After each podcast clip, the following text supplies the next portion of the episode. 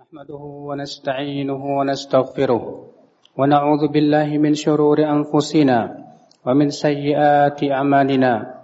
من يده الله فلا مضل له ومن يضلل فلا هادي له. وأشهد أن لا إله إلا الله وحده لا شريك له وأشهد أن محمدا عبده ورسوله. قال الله تعالى في كتابه الكريم يا أيها الذين آمنوا اتقوا الله حق تقاته ولا تموتن إلا وأنتم مسلمون. وقال تعالى يا أيها الناس اتقوا ربكم الذي خلقكم من نفس واحدة وخلق منها زوجها وبث منهما رجالا كثيرا ونساء واتقوا الله الذي تساءلون به والأرحام إن الله كان عليكم رقيبا. وقال تعالى يا أيها الذين آمنوا اتقوا الله وقولوا قولا سديدا. يصلح لكم أعمالكم ويغفر لكم ذنوبكم. ومن يطع الله ورسوله فقد فاز فوزا عظيما.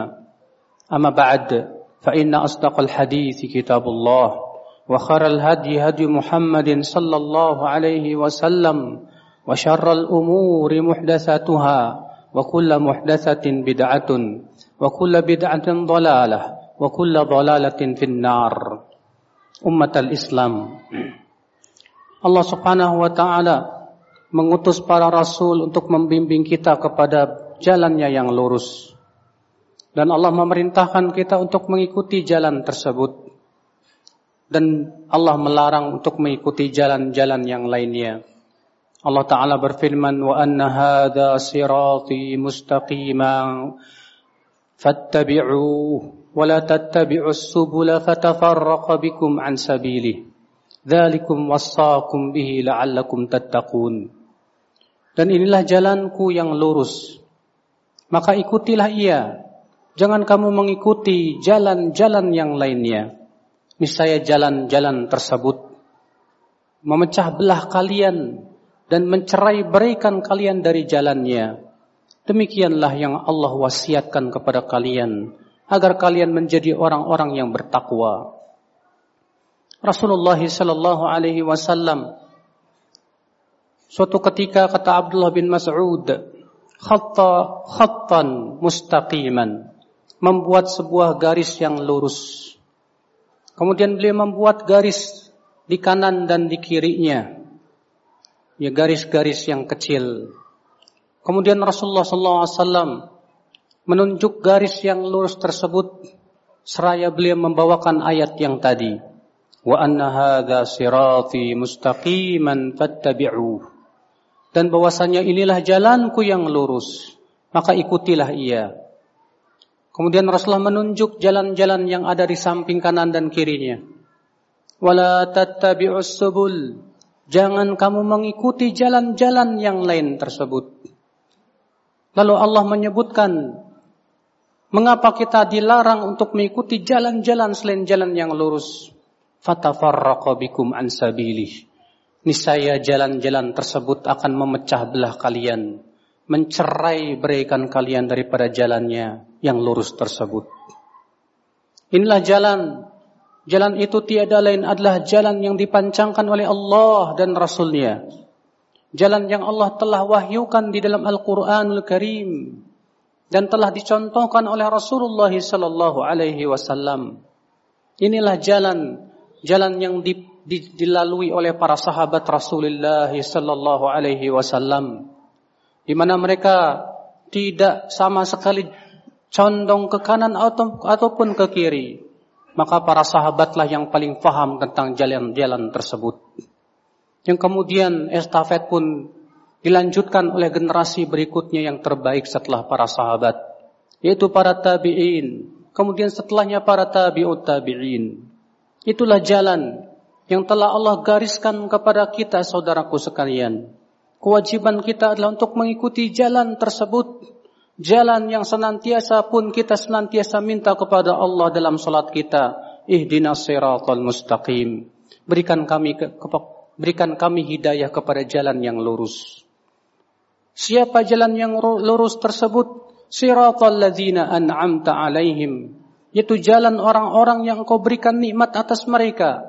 Siapa orang-orang yang diberikan nikmat tersebut? Allah menyebutkan dalam surat yang lain, "Ulaika ma'al ladzina an'ama Allah أولئك مع الذين أنعم الله عليهم من النبيين والصديقين والشهداء والصالحين وحسن أولئك رفيقا mereka itu bersama orang-orang yang Allah berikan nikmat atas mereka siapa mereka para nabi para siddiqin para syuhada dan para salihin banyak ulama tafsir menafsirkan bahwasannya yang paling tepat untuk masuk dalam siddiqin, syuhada dan para salihin adalah para sahabat Rasulullah sallallahu alaihi wasallam. Maka itulah jalan yang dilalui oleh Rasulullah dan para sahabatnya. Yang Rasulullah pun juga memerintahkan umatnya untuk mengikutinya. Sebagaimana dalam hadis yang masyhur ketika Rasulullah mengabarkan bahwa umat Islam berpecah belah menjadi 73 golongan. Rasulullah mengabarkan bahwa yang satu di surga dan 72 di neraka. Ketika Rasulullah ditanya siapa yang satu tersebut, kata Rasulullah al-jamaah. Siapa al-jamaah? Ma ana alaihi wa ashabi. Yang aku dan para sahabatku di atasnya. Perhatikanlah ya umat al-Islam. Ketika Rasul, ketika Allah menyebutkan dalam surat Al-An'am ayat 153 tadi, inilah jalanku yang lurus Ikutilah. Jangan kamu ikuti jalan-jalan yang lainnya. Niscaya jika kamu mengikuti jalan-jalan selain jalan yang lurus itu, jalan yang jalan-jalan selain jalan yang lurus itu akan memecah belah kalian, mencerai berai kalian dari jalan yang lurus. Memberikan kepada kita sebuah pemahaman yang agung. Bahwa siapa pun yang tidak mau mengikuti jalannya Rasulullah dan para sahabatnya, ia pasti bercerai-berai, ia pasti berpecah belah. Oleh karena itu Allah Ta'ala berfirman, Wa'tasimu bihablillahi jami'a wa la tafarraku. Berpeganglah kalian semuanya kepada tali Allah dan jangan bercerai-berai. Allah menyuruh kita semuanya berpegang kepada tali Allah. Sedangkan tali Allah itu Al-Quran dan hadis. Lalu Allah mengatakan, jangan bercerai-berai. Ini memberikan makna kepada kita bahwa orang yang tidak berpegang kepada Al-Quran dan hadis, ia pasti bercerai-berai. Allah juga berfirman, wa Allah wa rasulah, wa la tanaza'u fatafshalu wa tadhhabari hukum. Taati Allah dan Rasulnya dan jangan berselisih. Niscaya kalian akan gagal dan hilang kekuatan kalian. Allah memulai dengan ucapannya, taati Allah dan Rasulnya. Lalu Allah mengatakan, jangan berselisih. Itu menunjukkan bahwa orang yang tidak menaati Allah dan Rasulnya pun tidak akan pernah bersatu padu. Mereka akan senantiasa berselisih dan berselisih. Umat al-Islam. Maka dari itulah ya akal Islam.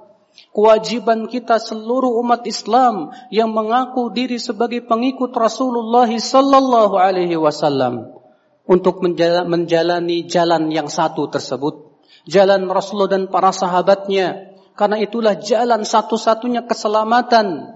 Itulah jalan satu-satunya menuju surga Allah subhanahu wa ta'ala. Maka siapa yang tidak mau mengikuti jalan tersebut, jangan harap ia mendapatkan kebenaran yang hakiki. Oleh karena itu Al-Imam Al-Barbahari berkata, ketika menyebutkan tentang hakikat kebenaran itu, kata beliau, wa'lamu i'lamu annal islamah was sunnah was sunnatu hiyal islam. Ketahuilah oleh kalian bahwasannya Islam itu adalah sunnah. Sunnah artinya ajaran Rasulullah SAW. Dan sunnah itulah Islam. Faminas sunnati luzumul jamaah. Dan termasuk sunnah adalah berpegang kepada al-jamaah. Lalu beliau berkata, wal asas. Alladhi tubna alaihil jamaah dan dasar pondasi yang dibangun di atasnya al-jamaah siapa? Hum ashabu Rasulullah sallallahu alaihi wasallam. Mereka adalah para sahabat Rasulullah sallallahu alaihi wasallam. Wa hum ahlus sunnah wal jamaah. Mereka lah yang disebut dengan ahlus sunnah wal jamaah kata beliau. Faman lam ya'khudh anhum faqad dhalla wabtada siapa yang tidak mau mengambil dari mereka para sahabat sungguh ia pasti tersesat dan berbuat bid'ah. Subhanallah, pernyataan dari seorang imam yang wafat pada tahun 329 Hijriah. Dan semua imam pun menyatakan demikian. Karena memang itulah perintah Allah dalam Al-Quran dan perintah Rasulnya salawatullahi alaihi wasallam. Sebagaimana Imam At-Tahawi meriwayatkan dalam syarah, syarah Muskilil Athar. Bahwa Rasulullah SAW bersabda kepada para sahabat, Innaha satakunu fitan. Nanti akan muncul fitnah-fitnah. Lalu kemudian ada seorang sahabat bertanya, Wahai Rasulullah, di saat muncul fitnah-fitnah tersebut apa yang kau perintahkan kepada kami? Apa kata Rasulullah? Tarji'una ila amrikumul awal. Kembalilah kepada urusan kalian yang pertama. Urusan yang pertama itu urusan yang dipegang oleh para sahabat Rasulullah. Salawatullahi alaihi wasallam. Ini nas yang sangat sorih yang menunjukkan bahwa di saat terjadi fitnah-fitnah dan ini kita hidup di zaman yang penuh dengan fitnah. Rasulullah SAW bersabda, kembalilah kalian kepada urusan yang pertama. Itu para sahabat Rasulullah Salawatullahi alaihi wasallam. Inilah jalan yang lurus yang harus kita ikuti saudaraku sekalian. Jalan yang ditempuh oleh Rasulullah dan para sahabatnya untuk senantiasa mengikutinya membutuhkan keilmuan yang dalam tentang jalan mereka. Maka kewajiban kita untuk menggali kitab-kitab para ulama yang menyebutkan tentang akidah mereka, tentang ibadah mereka dengan sanad-sanad yang sahih. Kita berusaha untuk terus menuntut ilmu dan mengkaji tentang bagaimana sunnah Rasul dan para sahabatnya. Sehingga kita menjadi orang-orang yang tertunjuki. Aku lu qawli hadha wa astaghfirullah li wa lakum.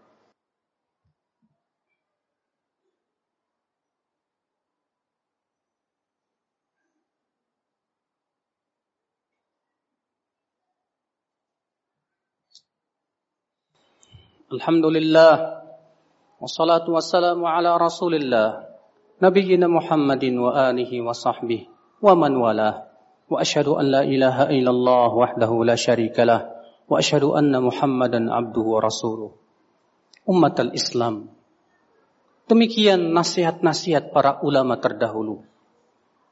Untuk senantiasa kita mengikuti Rasulullah dan para sahabatnya. Ini dia Al-Imam Syafi'i imam yang sangat masyhur di negeri kita ini. Hampir seluruh kaum muslimin di negeri kita menisbatkan kepada madhab beliau, madhab syafi'i. Beliau memuji para sahabat. Sebagaimana disebutkan dalam riwayat Rabi bin Sulaiman. Beliau mengatakan, Laqad athnallahu tabaraka wa ta'ala fi kitabih. Wa ala lisani rasulih. Sungguh Allah telah memuji para sahabat dalam Al-Quran dan melalui lisan Rasulullah sallallahu alaihi wasallam. Lalu beliau berkata, "Wahum fauqana fi kulli ilmin wajtihadin wastinbatin wastidrakin wa aqlin wa wara'in." Mereka para sahabat kata Imam Syafi'i di atas kita dalam setiap ilmu, dalam setiap pemahaman, istimbat, istidrak, akal dan wara' Semua, mereka semua di atas kita kata para kata Imam Syafi'i. Lalu beliau berkata lagi, wa ara'uhum lana Ahmad. Pendapat para sahabat lebih terpuji untuk kita. Wa aula indana min ara'ina li anfusina. Dan lebih layak untuk kita ikuti daripada pendapat kita sendiri. Subhanallah, Al-Imam Syafi'i Imam yang sangat masyhur, semua kaum muslimin pasti mengenal Imam Syafi'i. Bahkan Imam Baihaqi berkata, seluruh ulama setelah Syafi'i berhutang budi kepada Imam Syafi'i. Karena setiap ilmu-ilmu yang kita pelajari seperti ilmu hadis, ilmu usul fiqih, Imam Syafi'i lah yang pertama kali mencetuskannya. Ternyata Imam Syafi'i rahimahullah memberikan kepada kita sebuah kaidah yang agung yaitu mengikuti pemahaman para sahabat Rasulullah sallallahu alaihi wasallam. Makanya Al-Imam Ibnu Qayyim dan para ulama menyebutkan bahwa di antara pokok-pokok mazhab Imam Syafi'i bahwasanya dalil menurut Imam Syafi'i itu yang pertama Al-Qur'an, yang kedua hadis yang sahih, yang ketiga ijma' para ulama, yang keempat qiyas yang jali dan qiyas yang sahih. Kemudian yang kelima yaitu perkataan sahabat Nabi Shallallahu Alaihi Wasallam. Sampai-sampai Imam Syafi'i menganggap apabila seorang sahabat berpendapat dan tidak ada sahabat lain yang menyelisihinya, maka itu hujah atau dalil subhanallah. Sang saking Imam Syafi'i mengagungkan para sahabat. Demikianlah saudaraku sekalian. Inilah jalan yang harus kita lalui. Inilah pemahaman yang harus kita ikuti, pemahaman para sahabat Nabi sallallahu alaihi wasallam. Allahumma salli ala Muhammad wa ala ali Muhammad kama sallaita ala Ibrahim wa ala ali Ibrahim innaka Hamidum Majid. Wa barik ala Muhammad wa ala ali Muhammad kama barakta ala Ibrahim wa ala ali Ibrahim innaka Hamidum Majid. Allahumma ighfir lil muslimina wal muslimat wal mu'minina wal mu'minat الأحياء منهم والأموات إنك سميع قريب مجيب دعوات فيا قاضي الحاجات. اللهم تب علينا إنك أنت التواب الرحيم. اللهم أصلح ولاة أمور المسلمين في هذا البلد وفي سائر بلاد المسلمين يا رب العالمين. اللهم أعز الإسلام والمسلمين. اللهم تب علينا إنك أنت التواب الرحيم. اللهم آتنا في الدنيا حسنة وفي الآخرة حسنة وقنا عذاب النار. صلى الله على نبينا محمد وآخر دعوانا أن الحمد لله رب العالمين.